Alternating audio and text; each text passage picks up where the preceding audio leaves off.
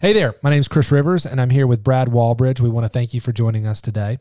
If this is your first time with us, welcome to the Men at Grace podcast. Our goal in this episode is to help motivate and encourage men to take responsibility for the people and the situations that God brings into their lives. Be sure to check out our Men at Grace podcast page at gracechurchsc.org forward slash Men at Grace. On this page, you can access a summary and group leader questions to discuss with other men. So, Brad, why don't you introduce our guests and focus on today's episode? Yeah, Chris, I'm excited about our guest today. Blake Payne's with us. Blake's a part of our church. His family's a part of our church. Um, and we're wrestling with this question how men should view the local church and why is that important? And we're going to dig into that. Blake, why don't you introduce yourself to our audience? Um, and then I want you to tell that story you were sharing with us before we started recording uh, because I think it really it sets up the conversation really well. So go ahead and introduce yourself and take us through that. Man, it's really fun to be on a podcast. I've listened to a bunch of podcasts. I've never been in the seat of a podcast. Well, we're glad you're here, man. Yeah. Yeah. Um, my name's Blake Payne. I work on our staff here. I'm at our downtown campus, and I lead worship primarily, and then do some um, tangential things like teaching and working with some of our student ministry stuff. And it's a it's a bunch of fun. I've been here for eight years, which is should make some of you who know me feel old. That's fine. You look way too young to have been here eight years. I've been here for eight of them things. feel like you just graduated. Yeah, need enough gray hair. That's right.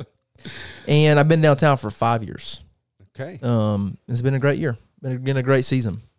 So, you asked me about a story. No, hold, you got to tell about beautiful family. Oh, You got a you're a proud proud husband, proud dad. Come on now. I am. There's a country song. It's called "Then." Okay. Yeah, know this song. I don't. I you don't. should go Can you sing it? No, I can't sing it. Yeah, Blake Blake doesn't sing. He doesn't Um, sing. no, I'm just kidding. Uh, I have a beautiful family. Uh, my wife's name is Sarah. Uh, we've been married for almost six years, and um, she's almost thirty, practically done with life, moving up. she hates. We when- can edit that out if you need us to. She hates when I say that. She can't listen to this podcast. It's men, and then I have two beautiful girls. Um, Ella Grace is four, and Millie Kate is um, two. Great names. Gosh, those are great names. Yeah, they are beautiful, and I feel like I can say that Yes. objectively. Absolutely. So I'm grateful. Live with a bunch of beautiful women and no men. I never had a brother growing up or dad. So I've never actually lived with a man. So Wow. maybe God will change that one day. or maybe my fate was to just live with women.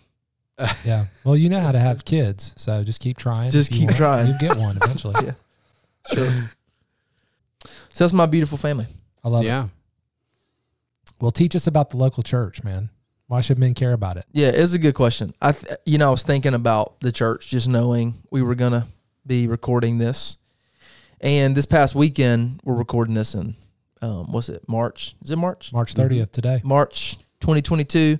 Scottie Scheffler um, just won a big tournament this past weekend, golf tournament, and um, he's won like three of his last five big events, and so he just got ranked the number one golfer in the world, um, which is pretty cool to be the number one of anything in the world. I don't know what that would be like, and he didn't either because in an interview they asked him, "What does it feel like to be the number one golfer in the world?" And he said, "He said I don't know. I didn't get this far in my dreams." Hmm. And I just thought that was fascinating and insightful. And it had legitimate resonance with me Yeah. Yeah. Why's that? because a lot of times in those interview spaces, people were like, Yeah, you know, I've been dreaming about this since I was a kid. And it just seems as if it was fate and it was always going to happen. And I always leave those moments and I'm like, Yeah, everybody dreams about that as a kid, whatever. But what he's saying in that moment is, he's saying, I don't know what this feels like because I never actually imagined that I would be here. And I had dreams. They just didn't go this far. Mhm. I couldn't have planned it out. And when I hear that, like that actually makes sense of my life. Hmm. Not because it's amazing. It is amazing. But not because I've done anything. Not because I've done anything, but just what God has done around me. So when I think about my wife, my beautiful family, when I think about my job, my, my friends, my community, the places that I get a chance to serve and lead, um, that is more than I would have ever. I didn't get this far in my dreams. Yeah. And if I had to think about one reason, I mean, God, obviously, but one reason that I'm here in the place that I'm in is because of the local church. And I can trace back every good thing that I have right now to um, a healthy local church. And I mean, that's God's work through the church. But without the church, um, I don't, I'm not living the life that I'm living. You know, I don't get this far. Yeah. And so I just, I thought that was an insightful comment that makes a bunch of sense. Yeah. So when you think about for for the men that are listening, I mean, for even us just sitting here at the at, Mm. at the table with you, why should the local church matter? We could look to Scripture. We could we could see how God views it, but I mean, practically, day to day, why should it matter? Yeah, Yeah, it's a good question because um, for a lot of us, it doesn't. And so, um, how we think about the church is probably part of the reason why it doesn't matter to us. We probably have a low view of the church, some of the language we like to use around here. I think the reason that it should matter is because um, God's design for your spiritual growth is the local church. The local church is the solution that God has created for your soul. Yeah. And so um, that's why we I think we should pay attention to it. Yeah, unpack that a little bit. Like what God set it up that way, but what does that look like on a day to day basis? Yeah. So if you think back to the beginning of humanity, Adam and Eve, he makes Adam a man and says what? It's not good for him to be Alone. Alone. alone. All right. So that's the that's the genesis of the world, literally. It's not good for him to be alone. And then if you work through the Old Testament, Israel is a nation. God's working on he's working on individuals in the context of a nation, of a group. And then we'll talk about this a little bit later, maybe. But when you talk about when you look at the New Testament, when God leaves, when Jesus leaves, and he looks at his disciples and says that crazy blasphemous thought to them that it's going to be better for you if I go, which they were like, "What are you talking about, Jesus? It's not going to be better for you if I go." Yeah. He says it's going to be better, and then he leaves them his spirit and the church, which again is a group, a community of people. And so I think God is always, um, it's always been better for us to not be alone. And um, the current formula for our community that God has set up for us is the church.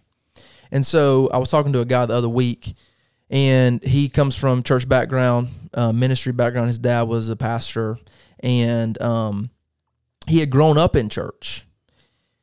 And I asked him, I just said, what, like, how has church changed? You were actually talking about this topic. And he just said, when he got to this church, he worked for a guy who was a legitimate Christ following man.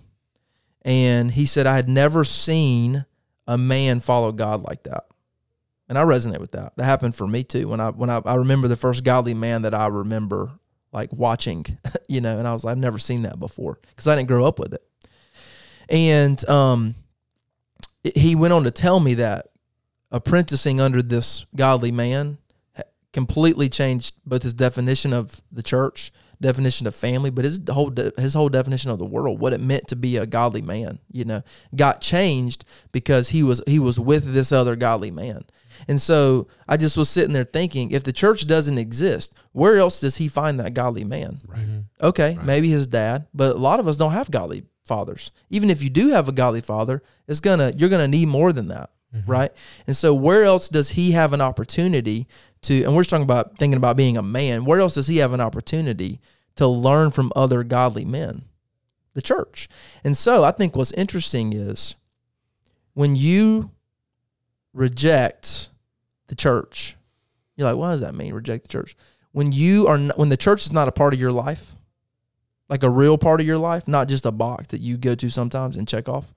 But when you, when the church is not a real part of your life, you are rejecting God's design for your spiritual growth. Mm. So I think you just got to know that, you know, and know that I'm, I'm, I'm choosing a different way to grow spiritually, and I, this is not what God planned. Yeah.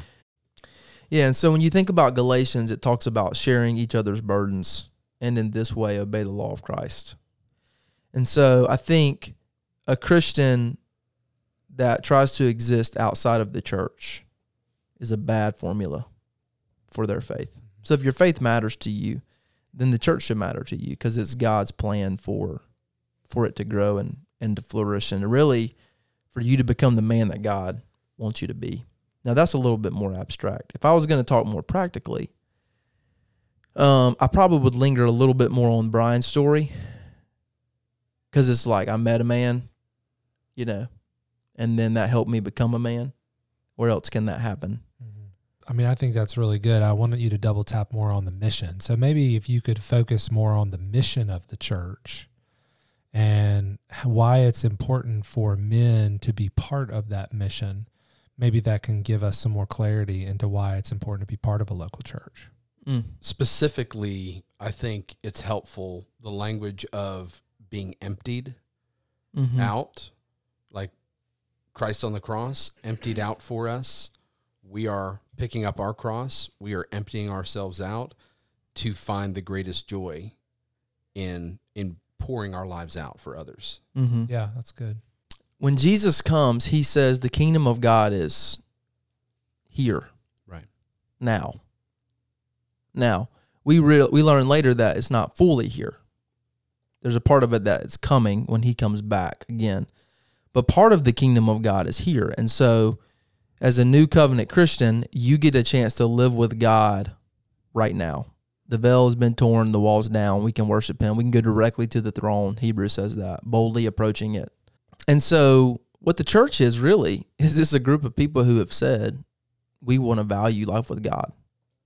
And so, we want to do it together. And if you think about the first century church, they had to do that because, I mean, they would have gotten killed by Yeah. themselves. Yeah, the threat to them. The threat to them, like physically, their lives. And so, I just imagine for them how powerful it would have been to be with another group of people that were willing to go down with the ship too hmm. you know and that's probably why that when you read in acts this first century church feels so cool is because they're all they have. Like if they don't have each other then they have nothing. They have god but they have god but they need each other.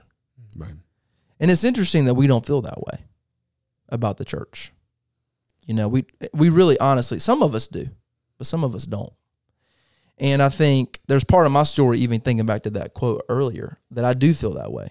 That if I did, if I don't have the church, I'm going to be lacking for sure. I've only been at Grace for about five years. Mm-hmm. And for many years, I've heard the idea of passivity, that passivity is the core sin of man, which I agree it is. Um, but I think as I have been here longer and longer, I've began to realize, and even the way our culture is outside of COVID, outside of the other things, that that self reliance seems to be a core sin of man. You know, Yes. so there's this passivity, there's this self reliance. We talk about that in authentic manhood. But do you feel that because we are a people that can Google whatever we need, uh, find whatever we need instantly, Mm-hmm. that there is no need for us to have that kind of dependence on God and others. I really more on the others piece because when I think about the church, I think about if I'm struggling with something, if I need something, if there's a need, Mhm. right?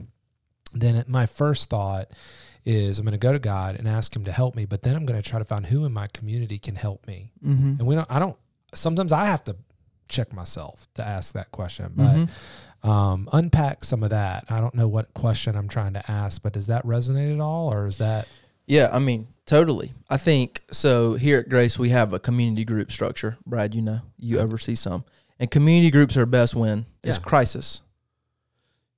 Yeah. Yeah.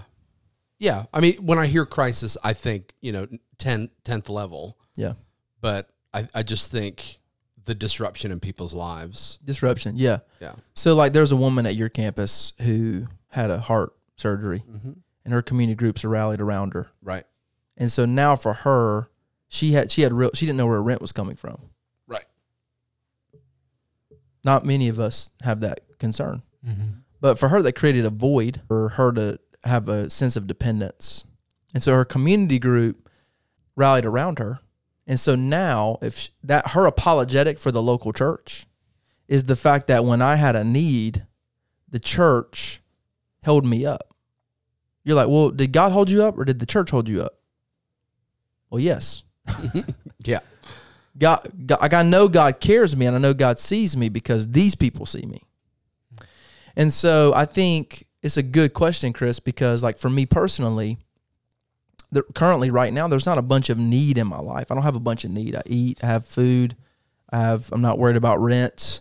Uh, I don't have health issues. I mean, I'm sure all that's going to change eventually. I'm gonna die, so I'm gonna have a health issue eventually. But currently, I don't have a bunch of need. And then for a lot of our people, I just as I have conversations, we have the resources to eliminate some needs. And so we never have the void in our lives that God can use the church to fill. Now, sometimes sin creates a void in our life. And um, through the church, it gets filled with his grace and his mercy, you know. But I think I think one of the problems to your point is we are self-reliant and we have enough resources to where we can kind of play God in our own lives.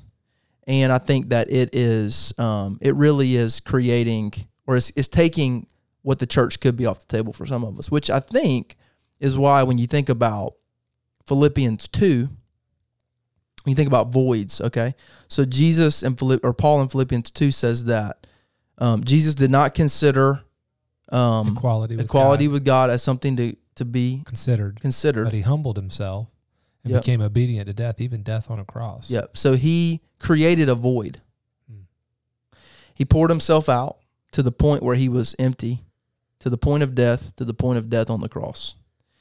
And so I think that the void language and the need idea is something that for some of us it's just going to happen to us. Mhm. We're just going to have needs, we're going to have voids that we that we have and I think in that moment the church can be powerful. But then I think for other ones of us like part of the work that we need to be doing is finding str- strategic, structural, regular ways to pour ourselves out and create a void.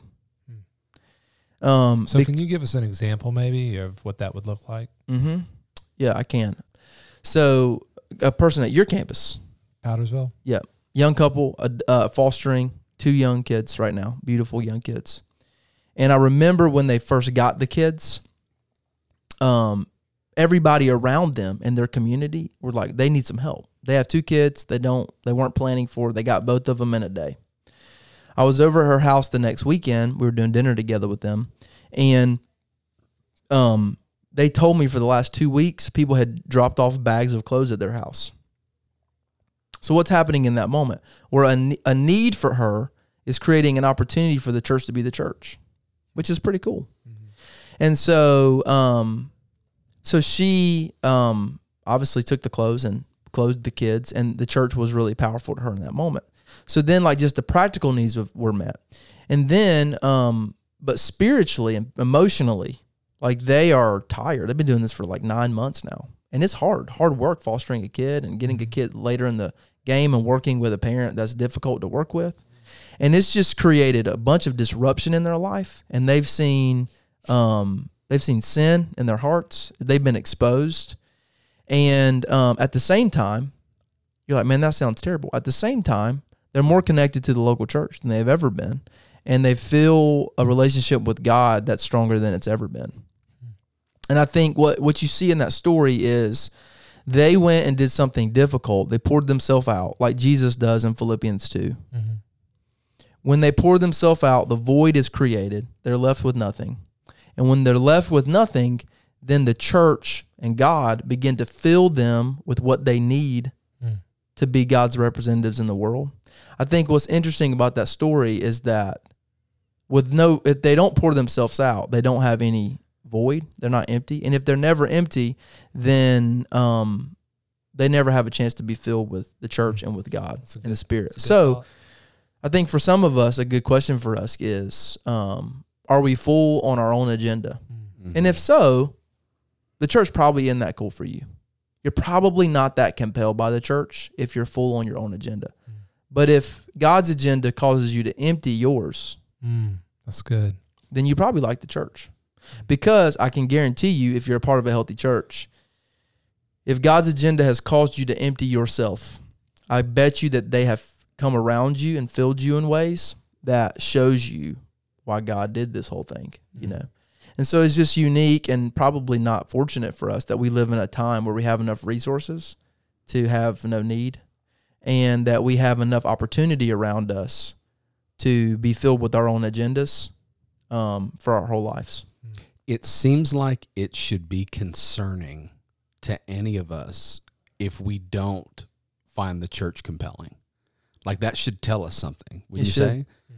Like because we could say, "Oh, well, th- I feel filled in these other ways, so that's why the church is not compelling." No, the church is compelling. It is. You are desensitized and distracted, and that's why you're not seeing the church as compelling. Mm. for sure. And the, the church has been changing lives for thousands of years. Right. The job, the mission you're a part of, it's only been around at most for I don't know, hundred years, thirty years. Like when did your company start? I don't know, twenty years ago. It's not going to make it as long as the church is going to make it. Mm-hmm. You know, if the church is so powerful that the gates of hell won't prevail. Like if you think if you're not compelled by the church, it's not because you go to. It's not necessarily the church's fault. The church is powerful, but I will say, let me speak to something. I think it's as I've spoke on this topic before, one thing that I think has come up a bunch.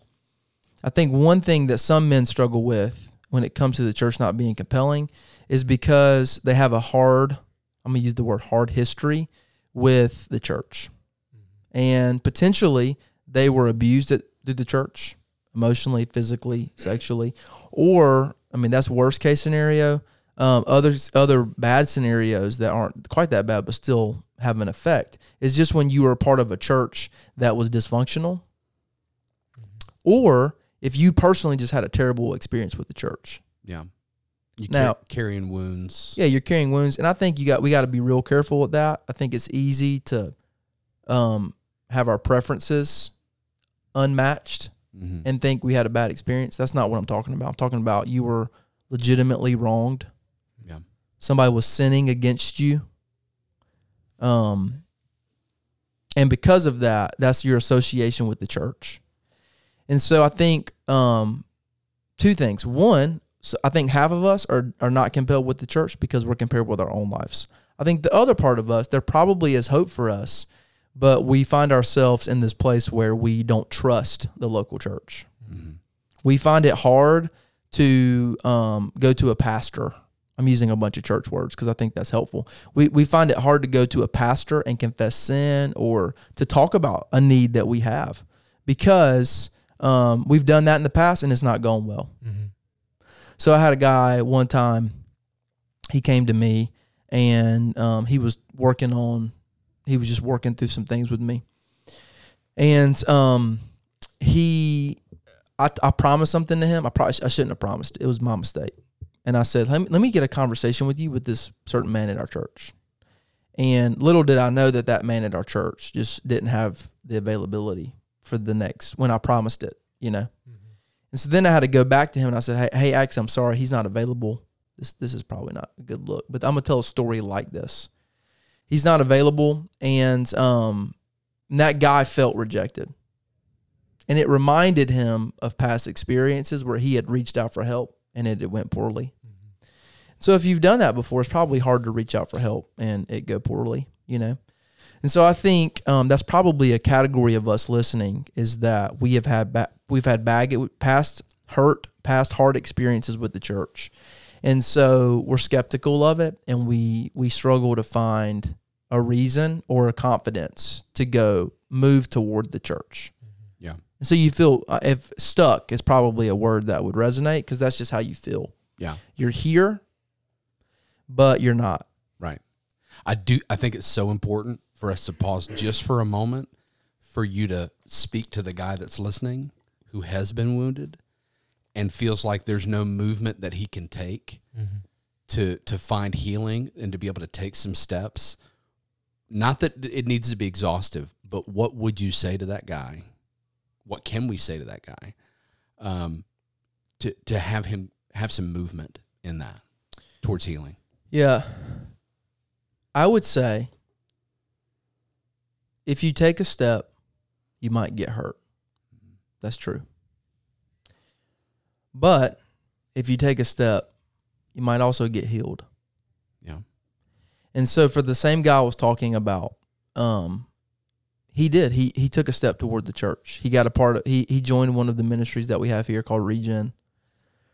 And um, we encouraged him to go see a certain counselor. And he did. Even after I had hurt him.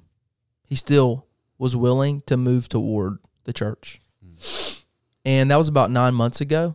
And he is healthier than he's been in 30 years. Mm. And so powerful. That's here's powerful. here's the thing. I can't promise you that moving toward the church is going to make you healthier, but I can promise you that not moving toward the church is going to keep you unhealthy. Yeah. You know? Yeah. And so I think I get it. I get it. If you go to a restaurant and you get food poisoning, it's hard to go back to that restaurant. Yeah. For sure. You know. But at the same time, um, you just gotta trust it's a it's a trust issue with God. And so you have to trust that God is bigger than the harm that's been done to you, and you just got to move toward the church. and Oh, that he's good. and that he's bigger than those individuals Yeah, that cause that hurt. right. And God, God agrees with you that the world is broken, that the church is broken. That's why Jesus died. I mean, He agrees with us because Jesus had to die in order for um, this to turn around. And so, um, Jesus saw your situation and he died so that one day all things could be made right. That's how much he sees you and knows what's going on. And then God says, through, then Jesus leaves the church as a, as your solution for your spiritual growth. And so you just gotta you gotta connect the dots. That the same Jesus who was willing to die for you is the same Jesus that left the local church to be the solution for you. And then it just becomes a trust issue. Yeah. Yeah. I'd really love to hear more about biblical teaching. We think about that Second Timothy 3 14 through 17 that um, Paul's talking to Timothy and he's reminding him that the scriptures have given him wisdom to receive salvation that comes by trusting in Jesus Christ. And then he goes on to talk about what scripture does for us. And, and so maybe could you just explain that a little bit more in terms of the local church and how that helps us as men? Yeah. So let me say a couple things quickly, and then I'll land on the thing that I think is most helpful for me. One, scriptures help you know God. So knowing God is a big deal Mm-hmm. because if you don't know Him, then um, you're missing out on what Jesus died to accomplish. Mm-hmm. The scriptures help um, you connect with the church that's been the church for a long time. It, it, it, it pulls you up into a bigger story and reminds you that life's not about yourself. Mm-hmm. People have been doing, people have been sinning for a long time. People have been succeeding for a long time. Solomon had a bunch of wives. That wasn't good, but he built beautiful temples. That was good. Like the things that we are, we're not new. The Tower of Babel happened a long time ago. We've been trying to be God for a long time. Like it just, it does a bunch of things for you that are under the umbrella of it sucks you up into a bigger story, which creates a sense of humility. And then it introduces you to Jesus and reminds you of who he is. But the thing that I think for us in this day and age, the word that I think about is, is part of our our stance and statement here at Grace Church is that the Bible it defines and it directs you. And so I think currently we live in the most media driven, media inundated culture that um, has ever existed. And I think, I don't think, this is a fact, that we are being shaped by that far more than we understand. So let me give you a, a story. When I was in high school, um, I loved listening to country music. Loved it, Really? really. I don't know why I don't see that, Most people don't. but because I'm black. Brad. I loved it. oh, okay. All right. there was this song that was called Good Directions by Billy Currington. And it was this story about um, how he met this girl. She pulled up asking for directions. And um, he sent her to his mom's store that was right down the road, knowing that his mom would send her right back here to me. I do remember that song. Um, thank God for good directions and turnip greens. Yeah. And when I was in high school, that song defined and directed how I wanted to meet a girl Mm. and how I thought romance worked. That it was just this instant meet her, we're together, magic, sparks. Mm. And y'all know if you listen to country music, it's all about that, man Mm-hmm. sitting on the back of the tailgate with my red cup in our hand. You know, it's all about that. And when I was in high school, country music was close enough to Christianity, ironically. Had enough Sunday sermons in there to um, fool me that it was good, it was okay. But yeah, like that song directed how I thought about dating and relationships and romance. hmm And so, what the scriptures are designed to do is they're designed to help shape and form how you think about the world. And they're designed to help um, give you godly wisdom. So, um, when I that what that song was doing was it was defining how I thought about romance, and then it was directing how I was acting and behaving because I wanted my life to match that song. So I was coming up under it, and it was it was acting as the guide of my romantic life. And so, what the scriptures do for us is they give us a chance to come up under them, and they can act as the guide for our lives, and they can change how we think. Which you're like, what? Who really cares if it changed how I think? Well, Romans teaches us that we should, um, that we can transform. That the way God transforms us is He changes the way that we think. Yeah, we have a thinking problem. We have a thinking problem, and the reason we have a thinking problem is because we rely on our thoughts. We're easily deceived. We're easily deceived because our heart is deceiving and we rely on our thoughts. And so when you come to the scriptures, if you really actually read them, which let's just take a note and be honest, a lot of us are listening. We hadn't read the Bible in weeks, months, years. So that's part of what's going on in this culture. It's why we have. It's why we're. It's why we're easily Deceived. deceived and easily caught up in other narratives. That's why we care Yeah. a lot about what's on the news. So, um, if you actually read the scriptures and then put yourself up under their authority, then you will change the way you think. Mm-hmm. And you will then become more of the man that God wants you to be mm-hmm. because you'll think like he thinks, mm-hmm. which is a cool idea. Which gets back to that original story that you talked about how God has changed the way you've thought about church. Yeah. And so, like, when I think about that thought, like, so I grew up playing basketball. And when I was in high school, Steph Curry um, was at Davidson. I was in Gastonia, which is a suburb of Charlotte. Charlotte, Davidson is in Charlotte. Steph Curry took the world over by storm in the NCAA tournament and then went on to change the whole game of basketball. If you disagree with that thought, then we can have a conversation offline. I'd love to talk to you. But that's a fact. He's changed the whole game of basketball. And I would love to just go ask him, hey, can you look at my shot and tell me what it what I need to do to make my shot more like your shot? Mm-hmm. And in his whatever he would say, I would imagine would make my shot way better. Mm-hmm. Why? Because I would be shooting like him now. So I use that as an illustration because that's what the scriptures can do.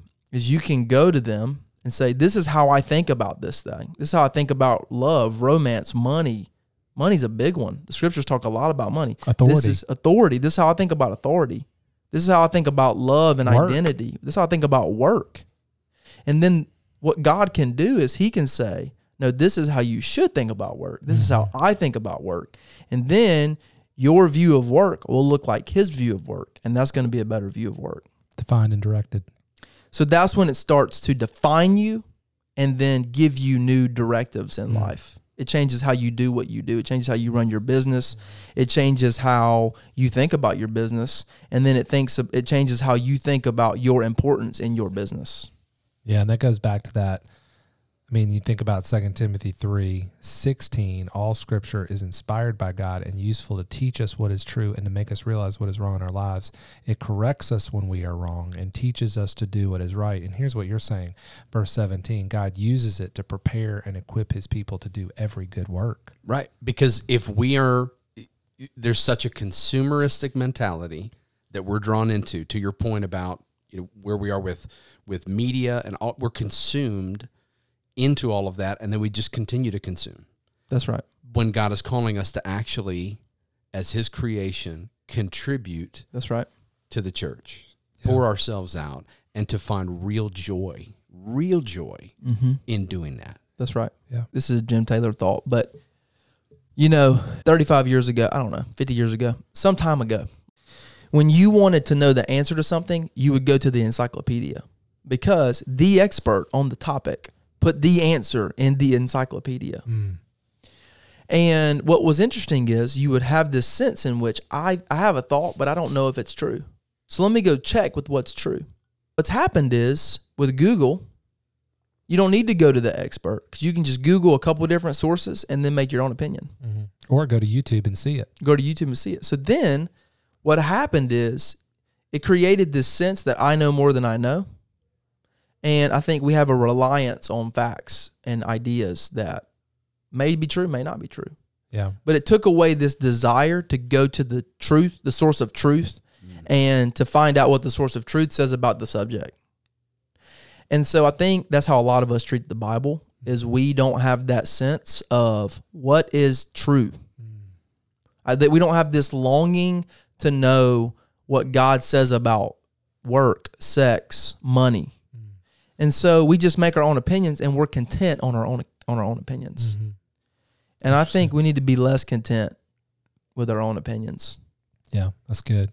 Well, help us land the plane here. If you were to give us some direction as men, a next step, Mm. the next 30 days, if there were some any, any ideas that you would want us to think through and accomplish to help us think about the value of the local church, what would you challenge us to do?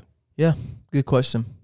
I mean, the first thing that comes to my mind is I would say find a need in your local church. If you don't go to our church, whatever church you go to, find a need in your local church and go be a solution. When God made man, first man, he gave him dominion over the world and said, Hey, go be fruitful and multiply, govern the earth, subdue the earth and govern it. Meaning, go have sex and make babies and go be in charge. Yes. I mean, that was God's original intent for man is to go be in charge. Mm. And so I think a lot of us are good at being in charge of a lot of things, but that needs to be a, that needs to be true for our church experience too. We need to go find a need and be the solution. God has created that. When he created us, we were meant to be solution we were meant to be solutions. Mhm. And so I would say go find a need in your local church and meet it. And so what that could mean is you're like, well, I don't know even where to start. Well, just call your pastor, call your campus pastor, call your community group leader, call somebody you respect in the church that's a man over you and say, hey, I want to help. Can you help either tell me what to do or point me in the right direction? And maybe you go through five or six email chains with different people. Hang in there and find a need and go be a solution. It's good. And I think you will feel more like a man when you do that than just coming to church on Sunday. You know why? Because God created you to do that. Mm. So if you're not doing that as a part of your experience, then you probably aren't experiencing church in the way that God has created you to experience church. And so find a need, go be the solution. If you're already being a solution, then um, I would just say keep on. You don't need to go find a new solution. Just keep doing what you're doing Mhm. and then be open for what God has for you in that. Jesus says, where your money is, your heart is also, which is interesting, diagnostic. Because what he's saying is, where you're spending your money is what you care about. I think another one that I think is true, I'm not trying to make a Jesus truth here, but I think it's close and helpful. I think where your time is, is where your heart is also. And so a question is how much time are you giving to the church? And how much of your resources? And how much of your resources are you giving to the church?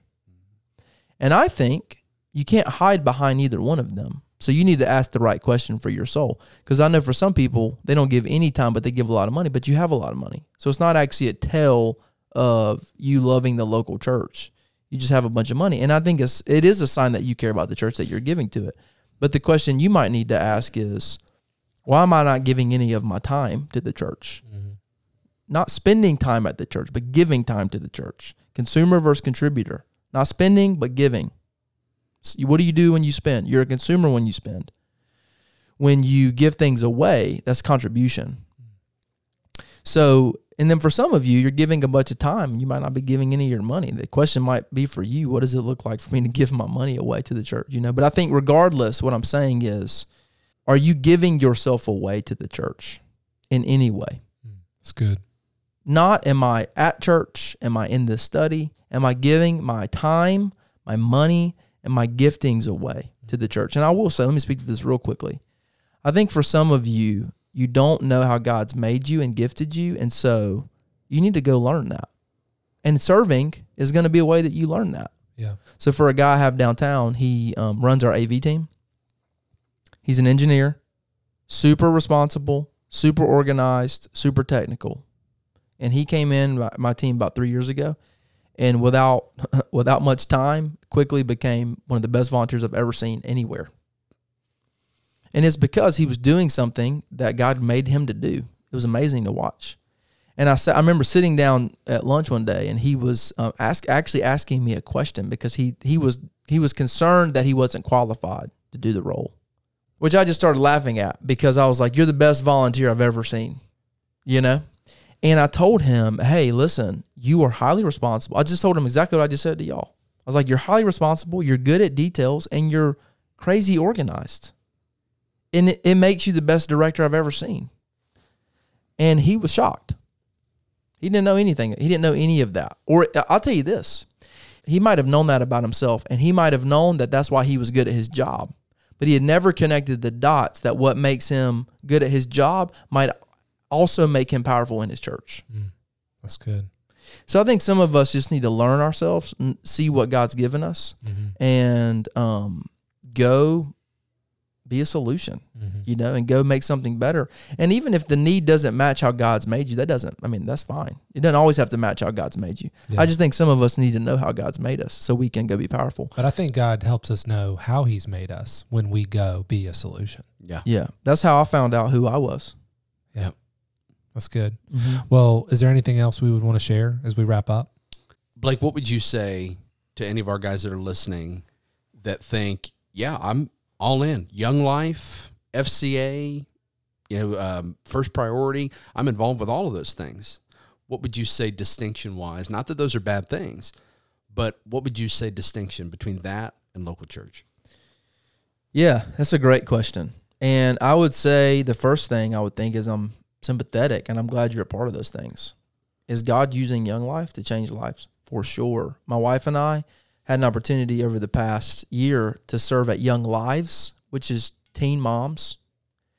And I got to lead worship for their um, teen mom weekend. It was amazing. I was blown away at what God was doing there. And so, are they the hands and feet of God? Fully. And I, I think it's awesome.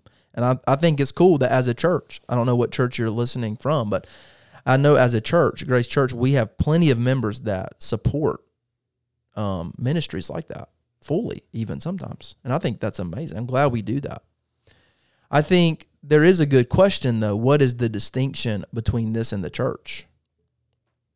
And I think when you read the scriptures, it seems like what one of the key components of the local church that God made to be true is that the local church is to serve as the authority of our life. And so it's not just a place that we go, but it's a place where we are under authority. Because when we say I'm a Christian, we are then saying, um, like we want to talk about, especially if you're a millennial, you love the idea of um, having an identity in Christ. Well, what an identity in Christ also means is that your life is not yours. You are now a Christian, which means your life is meant and is supposed to glorify God. That's a fact. Jesus was clear on that. And he also said if you don't want that to be true of you, then you don't really you're not really a Christian. You know, if you don't obey me, then you don't really love me. And so I think what that means is if our life is not our own, we're going to have to be under authority to get redirected and to get um to have a course correction if you will when our life gets out of line. And not just when our life gets out of line, but we need to be under authority to know where our life even needs to go. What what is even the line? What is even the path forward? You know? And godly authority, God has set up the church to function as godly authority. And that's changed my life. I believe in it. I could talk about this for an hour. So I think what the um the difference is that is that the church is supposed to function as your authority, meaning there should be people and leaders at the church that um, you go to when you need help, and that you listen to what they say and you take it into advice. You take it in, um, take it in as advice, and then sometimes you just do what they say because they're your authority, you know. And then we need pastors and leaders, volunteer leaders, staff leaders to help us know what does it mean for us to be godly. And then we just need to go obey. We just need to go do that. If you were to say, what's your biggest fear for the next wave of the church? This would be my first fear. My first fear would be consumerism, mm-hmm. that we don't move toward the church or God because we are only consumed with ourselves. So we're not consumed with God because we're consumed with ourselves. My second fear would probably be that we are our own authority. And so the church is not acting and not functioning as the authority of our life. And um, we see this at our campus. We have a lot of people getting married. And they come to us and they say, and you got to listen closely to how they say it to hear what they're saying. But they'll say, Hey, we are getting married and we want you to marry us. We're like, Okay. Are we a product that you're buying? you know, like, really, that's a bad way to start the conversation. The conversation should start and say, Hey, we want to get married and would love your blessing. We want, we want to come under your leadership and we want you to tell us what we're not thinking about, what we're not seeing, and we really want you to bless our marriage. Mm.